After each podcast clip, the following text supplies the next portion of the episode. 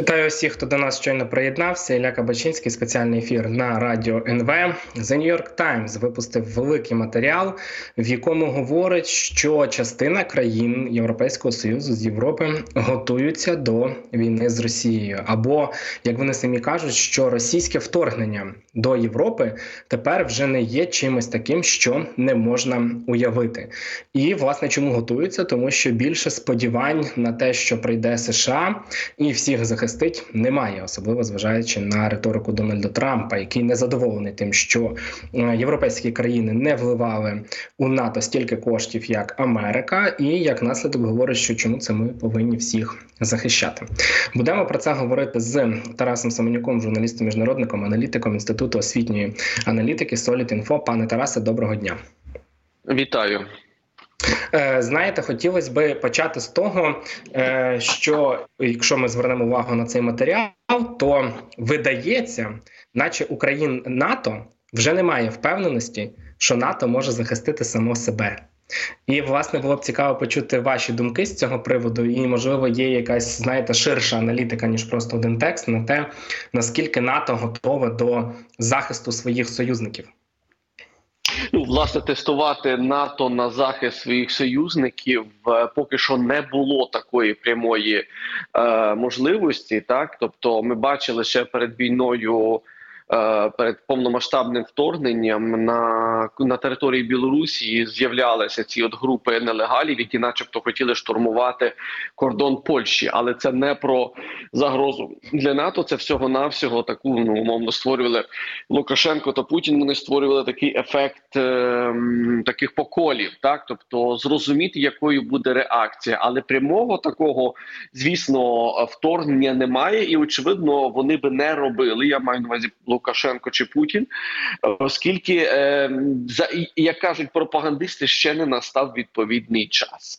Тобто їм важливо демонструвати реакцію НАТО на на е, окремі такі, скажімо, е, випадки. І Україна в цьому випадку є, очевидно, е, певним, певним взірцем. Тому що е, ми знаємо, що НАТО Україні, як структура НАТО, не допомагає. Це на початках, якщо я не помиляюся, було виділено кілька тисяч е, тонн диспалива. А щодо зброї, то, очевидно, ми отримуємо її від країн НАТО, від членів НАТО, але не від самого НАТО офіційно. Тому, як би могло реагувати НАТО, очевидно, вони мають свої механізми реакції. Але е, єдина проблема, е, в чому може бути, так це реакція на можливу загрозу, тобто або вторгнення, або, скажімо так, удар на члена країни НАТО. Реакція чому? Тому що є ще сили швидкого реагування НАТО, звісно, так? Але вони ж не є заточені на довгу війну, так? Тобто, якщо ми бачимо, що довга війна – це є цілком реально сьогодні в Європі, то, очевидно, НАТО потрібно готуватися до якихось таких більших масштабних можливих, скажімо, зіткнень з Росією. Тому, очевидно, у швидкості НАТО могло би і перемогти, але в довгу гру НАТО, ну, не готове до цього, тому що кожного, ну, як не готове, тобто може бути не готове, тому що кожна країна-член НАТО, вона має проголосувати в своєму парламенті за відправку військ до е, тієї країни на захист, на виконання п'ятої статті.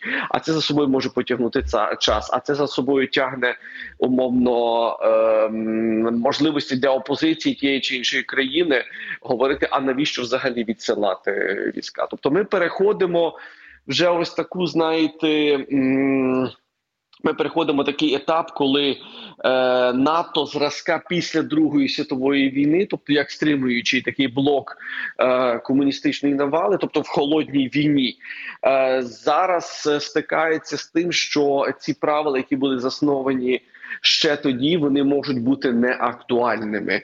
І потрібно швидко трансформовуватися. І навіть на тлі, е, скажімо, заяв Трампа як поки що потенційного кандидата, тобто який заявляє про те, що він взагалі готовий Сполучені Штати вивести з НАТО. Тобто НАТО, а от на вашу як... думку, наскільки це взагалі серйозні заяви, чи це просто його передвиборна риторика, тому що навіть американські експерти кажуть, що Трамп дуже часто говорить просто, щоб завоювати прихильність, а насправді може реагувати зовсім інакше? Не забуваємо, що дійсно є політична риторика перед виборами. Це одна техніка, це одна стратегія, а є риторика політична після виборів. Трамп одноосібно вивести Сполучені Штати з НАТО не зможе, тому що Сполучені Штати – це і демократична держава. Там працюють інституції, а не воля однієї людини, як, наприклад, в Кремлі. В цьому є кардинальна і велика різниця та перевага демократів, демократичного табору від авторитарного. Тут, звісно, на тлі таких заяв Трамп нічого не зможе зробити. Він може лише говорити і спекулювати на тому, що американські виборці готові слухати. Ще один приклад вам наведу. Ну, наприклад, допомога Україні, так, понад шістдесят мільярдів євро. Перепрошую, доларів, які ми очікуємо від Конгресу. Так? Тобто ніяк не можуть проголосувати, ніяк не можуть знайти консенсус. А вся причина в політиці. Тобто, щоб ми розуміли, шістдесят мільярдів євро – це навіть менше, ніж п'ять відсотків всього військового бюджету, бюджету Сполучених Штатів Америки. Ну, це не є великі гроші для е, американського бюджету. Тобто, але ж політично ці гроші використовуються як один з аргументів на те, а чому ми маємо свої кошти віддавати, скажімо, комусь. Тобто виводити з країни, умовно так. Але ж насправді кошти не виводяться з країни, вони умовно інвестуються в, у виробництво зброї, яка передається потім туди чи інше. Але ось це дуже хороший політичний інструмент для спекулювання, бо звичайний виборець, він не задумується в деталі, він не вдумується в деталі і в саму фактичну суть цього питання. Але от Трамп, він на цьому спекулює, щоб позиціонувати себе, е, звісно, проти Байдена, бо інакше він голосує сім не назбирає. Тому ми маємо сприймати заяви Трампа не з е, валідолом у руках, а маємо абсолютно тверезо розуміти, що це передвиборчі обіцянки, які минуться, минуться після виборів, тому що е, одноосібного права вивести країну з НАТО Трамп не має. А от, знаєте, ще цікавий такий момент, знову ж таки, у цьому матеріалі The New York Times говориться про те, що країни починають активно інвестувати в свою оборону. І е, при цьому всьому матеріал побудований таким чином, що наче кожна країна максимально хоче захистити себе. Але кілька там місяців тому, чи ще навіть в двадцять другому році, країни Балтії говорили, якщо Росія нападе, вона нас пройде за два тижні. Ну, ми не зможемо самі себе захистити. І трохи лякає ось цей наратив, що все-таки, можливо, так побудований текст New York Times, а можливо, це дійсно так, що країни все-таки не говорять про якусь спільну оборону, про спільний захист від росіян. От цікаво, що ви з приводу цього думаєте? Я думаю, що, е, очевидно, про спільну оборону проти росіян вони говорять, і Путін це чітко розуміє. Бо якби цього не було, то, очевидно, такі вогнища конфліктів могли б розгорітися на кордоні з Литвою, Латвією і Естонією як мінімум, або з Польщею. Тобто, якщо б е, Кремль чітко не розумів, що може бути спільна реакція. І вона є. Тобто, ми не, я би не сприймав НАТО як якийсь такий, знаєте, безплідний, бездіяльний організм. Звісно, це є машина, яка має Ну, потребує певного часу на запуск, але маємо врахувати, що це не одна країна, а це, це є понад двадцять членів країн зі своїми військовими можливостями. Ну і звісно, є абсолютно правильно, коли кожна країна е, зміцнює свою армію, тому що часи, коли армія є е, певним тягарем для е, країни, яка розвивається, вже минули. Хочу нагадати, що під час війни, ну скажімо так, торгують смертю. От, власне, торгівля смертю – це є те, що заставляє сьогодні європейців е- зміцнюватись і думати про свій захист. Бо в мирний час торгують бажаннями. Так, тобто ми, люди живуть в мирний час, ми розуміємо, що війни вже більше ніколи не буде. Never again. Знаєте, восьмитравневий такий меседж, який е- в День перемоги Європи над нацизмом ми святкуємо, never again. Тобто все робилось для того останні п'ятдесят років, щоб війни ніколи не було, щоб її уникнути. Е, тому, звісно... Тут цікава риторика Росії, яка весь час казала, можемо повторити. проти повторювання. Ну, тому вони жили тим самим сентиментом, дев'ятого травня, що, типу, ми тоді були сильні, і ми зараз можемо це повторити.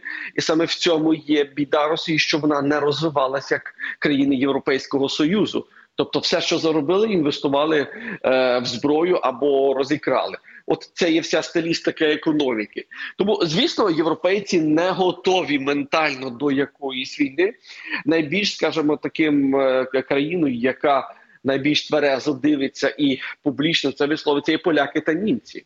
Ну, міністр оборони пан Пісторіус неодноразово наголошував, що ми маємо готуватися. І це не заради того, щоб умовно там якісь бюджети урвати для військово-промислового комплексу, адже вони є, вони є менші в порівнянні з тими, які є в мирний час на інвестиційні різні проекти, так, або там наукові проекти. Відповідно, на військово-промисловий комплекс потрібно вливати все більше і більше грошей, забираючи ці кошти умовно від тих проєктів, які приносять ось цей такий, які будують ось цей сентимент е, торгівлі бажань, про який я гара, сказав нещодавно. Навіть е, там же ж була десь, був десь випадок в Берліні, е, була дискусія, що робити з однією площею. Там є, наприклад, площа, яка відноситься до одного військового е, заводу, а цю площу хотіли просто зменшити заради парку, в якому би побудували кафе і відпочинкові зони. Ось це є це, це от розуміння такої, такого контрасту, що навпаки, що тобто європейці не до кінця ще, можливо, усвідомлюють. І політики, не всі політики, але більшість політиків боїться їм про це говорити, тому що це невигідно з точки зору електоральних симпатій далі. А дві тисячі двадцять четвертий рік у нас рік суцільних виборів до Європарламенту, місцевих виборів. Відповідно, політики, бажаючи зберегти е, свої посади та, ну, принаймні, підтримку, вони бояться говорити відкрито про війну. І тому час від часу виникають, давайте зміцнювати армію, але уникають того, що Росія може, е, може в принципі, напасти. Тому е, є доволі така, знаєте, Європа хитка сьогодні. З одного боку зміцнюють свої армії, але з іншого боку вони розуміють, що е, поки, у, поки фортеця під назвою Україна стоїть, в них є час для того, щоб або ще більше зміцнити свої армії, або знайти спільну мову з Путіним і з ним домовитися про новий світопорядок. Ось це я відчуваю і бачу зараз таких дві тенденції в політичних елітах Європейського Союзу, які зараз кружляють. Пане Тарасе, а от ще цікаво, знову ж таки, в цьому матеріалі стверджується, що Європа дивується і лякається тому, що Путін, ну, фактично знищує своїх людей, тому що за українськими цифрами там вже скоро чотириста тисяч буде втрату росіян, і що він ні перед чим не зупиняється, і що начебто це дуже сильно лякає Європу. Це дійсно лякає європейців? Так, дійсно лякає, тому що я вам хочу сказати, Ілля, що е, після Другої світової війни е, антропологія е, демократичних держав будувалася на основі індивіда. Тобто індивід, людина, як така, вона стоїть в центрі всього. Всесвіту. Людина, яка будує цей всесвіт. Це антропологія ліберальна, відкрита антропологія, скажімо так. Її підтримує не тільки демократичні держави, але й католицька церква. Так? Тобто демократія в розрізі соціально-доктрини, соціально, соціальної доктрини католицької церкви є як одна з найкращих форм правління. Натомість в Росії антропологія побудована, побудована на основі державотворення. Тобто людина для держави, а не держава для людини, як на Заході. Тобто там людина не є в центрі всього всесвіту, а є умовно держава, тобто її ідеологія. І людина обслуговує цю ідеологію. Відповідно, вона в цьому розрізі вважається як певним інструментом. Ну, нам це відомо, тому що ще за радянських часів так сприймали людину. Тобто це є різні антропології. Сьогодні, скажімо так, якщо ми говоримо, то це, можна сказати, класична там консервативна антропологія, це є от умовний там авторитарний клуб держав, і ліберальна, е- е- ліберальна така трансгуманна антропологія, і вони між собою змагаються. І це почасти, я вам хочу сказати, видно навіть на виборах в Сполучених Штатах Америки найперше, тому що Трамп виступає за класичний підхід до розуміння людини не як гвинтика в системі, а як центр країни. з традиційними цінностями. А от європейська антропологія більше ліберальна. Це те, на чому теж Путін грає, і неодноразово можна в, почути в Європі, я це сам неодноразово чув, що Путін вважається як певним прикладом традиційних цінностей. Тобто сентименти до традиції, вони, до традиційної людини, традиційного сприйняття антропології в Європі теж живріють, і ми це побачимо в цьому році в так званих праворадикальних рухів, які будуть це піднімати і надалі. І будуть намагатися, от, власне, перемогти е, ось цю ліберальну доктрину, яка е, роками фактично перемагала е, в європейських виборах. Тому е, це насправді дуже важливо, і, очевидно, європейців дивує, як так стільки людей втратити і все одно не зупинитись. Навіть головнокомандувач Збройних сил України Валерій Залужний сам визнав свою помилку, сказавши, що я думав, що якщо вони втратять двісті тисяч, то вони зупиняться. Тобто Валерій Залужний, розуміючи, він як умовно генерал війни, він розуміючи, наскільки е, життя солдата є важливе, але попри це Росію це не зупиняє. Тобто для неї людина – це є просто даруйте, як то кажуть, розхідний матеріал, який можна використати. І наших е, командирів чи військових завжди дивувало, як так, вони йдуть, їх, ти їх вбиваєш, а за ними знову йде група. Тобто це безкінечний потік людей, який ніколи не закінчується. Тобто для тверезомислячих і людини з е, сприйняттям, скажімо так, по... де епіцентром всього є дійсно людина, це складно зрозуміти, як можна так не боятися смерті, а йти просто під кулі, просто лягати від цих куль. І ми не бачимо ніяких бунтів, ми не бачимо поки що якихось там конфліктних ситуацій, а все наче, ну, наче все влаштовує. Ось це от роками ще з радянських часів, і ось ці історичні міфи Другої світової війни, коли е, Сталінград фактично е, брали одинадцять великих хвиль людських, де було потрачено сотні тисяч життів, але все-таки вдалося прорвати німецьку оборону е, і е, тоді вже поширити фактично в, нас, наступ в тилові в тил ворога. І те, це роками підпитувалось і давалося як приклад великого героїзму. І тому сьогодні вони хочуть умовно це повторити, штурмуючи безкінечно Авдіївку, штурмуючи безкінечно Бахмут або Мар'їнку. Оці такі, такі найбільш гарячі сьогодні точки, це власне повторення цього, як то кажуть, що, що діди зробили, ми це маємо як внуки, маємо це повторити. Ось такий зв'язок в них надзвичайно сильний є з тим минулим. Натомість в європейській візії, в європейській антропології війна відсунулася. Вона як вже був таким певним пережитком, який залишився в минулому, в архівах, а зараз є нове життя. Любов до життя, любов до особи, до всього, що вона творить. І, очевидно, в такої особи сформованої є, ну, цілком нормально і природньо є страх іти, іти на війну, або щоб війна прийшла в її країну, тому що вона не готова психологічно до цього.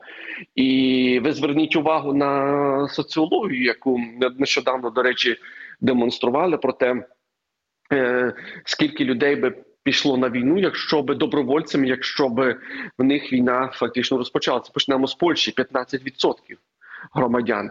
Більшість би все-таки, все-таки би залишили країну. Ось це, про якщо в Польщі про це так, таке ставлення, то ми собі можемо представити, що є, наприклад, там в країнах, які є далеко від нас, там Франція, Нідерланди, наприклад, так, Іспанія. Тобто ми ж розуміємо, що європейці в зовсім іншому фреймі часу, в зовсім іншому фреймі сприйняття світогляду живуть і жили роками. І це, на жаль, авторитарний клуб держав, особливо Росія та Китай та Іран, вони це розуміють. І вони на цьому спекулюють, і вони цим будують страхи. Сіють страхи в європейське суспільство, що війна прийде до вас, ну і, і, і від цього будується фактично все те, що ми називаємо «Росія може легко зайти в Європу і захопити її». Пане Тарасе, нас з вами ще буквально кілька хвилин. Мені цікаво, що такий момент. Ви вже згадали, що, можливо, ті якісь безпекові сценарії, які були розроблені там вісімдесят років тому, зараз не спрацюють. Чи йде в Європі якась, можливо, розмова е, про перегляд того, як має діяти НАТО? Знаєте, ми зараз багато говоримо про реформу Ради безпеки ООН, про сам ООН, а чи про реформи якісь в НАТО? Чи, чи говорять європейські країни? Ну, е, очевидно, про, е, скажімо так, Скажімо так, про, про, про реформу НАТО говорять е, тоді, і ще до війни говорили, до початку повномасштабного вторгнення говорили про е, реформу НАТО. Пригадуйте, Еммануель Макрон, президент Франції, говорив, що мозок НАТО вмер, тобто він є мертвий, він не мислить. І таким чином це означає, що дійсно про проблеми е, НАТО вже почали говорити тоді відкрито. Тому що, нагадаю, всі рішення приймаються консенсусом, тобто всі мають проголосувати за. А якщо одна країна, наприклад, така як Угорщина, та буде голосувати проти е, запровадження реакції на п'яту статтю, наприклад, е, то що тоді? Тоді буде колапс просто. Або, наприклад, Трамп, якщо буде президентом, скаже, ні, ми не будемо відправляти своїх солдат туди, краще будемо, давайте домовлятись. Все, ну, тоді ми розуміємо, що п'ята стаття не працює, а це є привід для... Для Росії сказати, ну, от бачите, це все НАТО, і ми розуміємо. Не хочеться цього, хочеться якогось розуміння стабільності. І, очевидно, НАТО сьогодні, як один з таких найбільших блоків е- військових, так, очевидно, має е- гарантувати і демонструвати ось цю безпеку. Бо інакше без безпеки тоді Європа є серйозною, як то кажуть, перед серйозною загрозою, але альтернатива, як ми бачимо, і це ми згадали ваші, на початку вашої програми, що всі країни Європейського Союзу, ну практично всі, так, особливо скандинави, вони інтенсивними методами розбудовують свою армію, посилюють її максимально, наскільки це можливо. Ну і Україна в цьому, в цій перспективі, фортеця України залишається власне тим, що дає їм час. Дає їм, ми, ми виграємо для них час для побудови своєї армії. Ну і при цьому вони там, на прикладі Норвегії, якраз розповідалися, що Норвегія каже, ну часу у нас не так та й багато, може один, два, три роки максимум, що теж цікаво. Ну так, тобто, зрештою, ви розумієте, що, наприклад, зараз, ну якщо так дивитись, Путіну не вигідно там вторгатися в Європу, тому що у нього є Орбан, в нього є Словаччина, Фіцо, які може легко блокувати будь-які рішення в Європейському Союзі. Як тільки цей механізм буде подолано, тобто, коли знають умовно оправу на Орбана, Путін буде розглядати інші варіанти дестабілізації всередині Європейського Союзу та НАТО. Тобто він буде це шукати, і він на цьому не зупиниться. Вже останні, тобто це такі так звані політичні інструменти, які використовуються. А стилістика Кремля є, як на мене, дуже зрозуміло. Спочатку політичні інструменти, якщо вони не, не працюють взагалі, тоді останній аргумент залишається військове вторгнення. Це те, що ми з вами пережили. Тобто роками на нас спробували, пробували політично Україну розвернути в бік Росії, політично змінити конфігурацію парламенту, уряду, президента, але це не вдалося. Відповідно, Путін використав, фактично запустив останній аргумент, це військова, це війна, яка би мала, Тарасе, силою дуже змінити владу. Дякую дуже, що знайшли час поспілкуватися та відповісти на мої питання. Було суперцікаво. Нагадаю нашим слухачам, Тарас Семенюк, журналіст, міжнародник, аналітик Інституту освітньої аналітики Solid info, спілкувався зі мною. Обговорювали матеріал, який підготувало видання The New York Times, про те, що європейські країни, зокрема країни Балтії та Скандинавії, готуються до потенційного вторгнення Росії, або, правильніше буде сказати, не виключають, що тепер така можливість дійсно існує після того, як вони зрозуміли і побачили, як Путін напав на Україну, як він не жаліє своїх людей, як ні перед чим не зупиняється. Тому Європа переозброюється і витрачає гроші на військові бюджети, не сподіваючись лише на НАТО. Я на цьому буду завершувати. Нагадаю, щоб ви не забували підтримувати Збройні Сили України. Це дуже важливо. Щасти!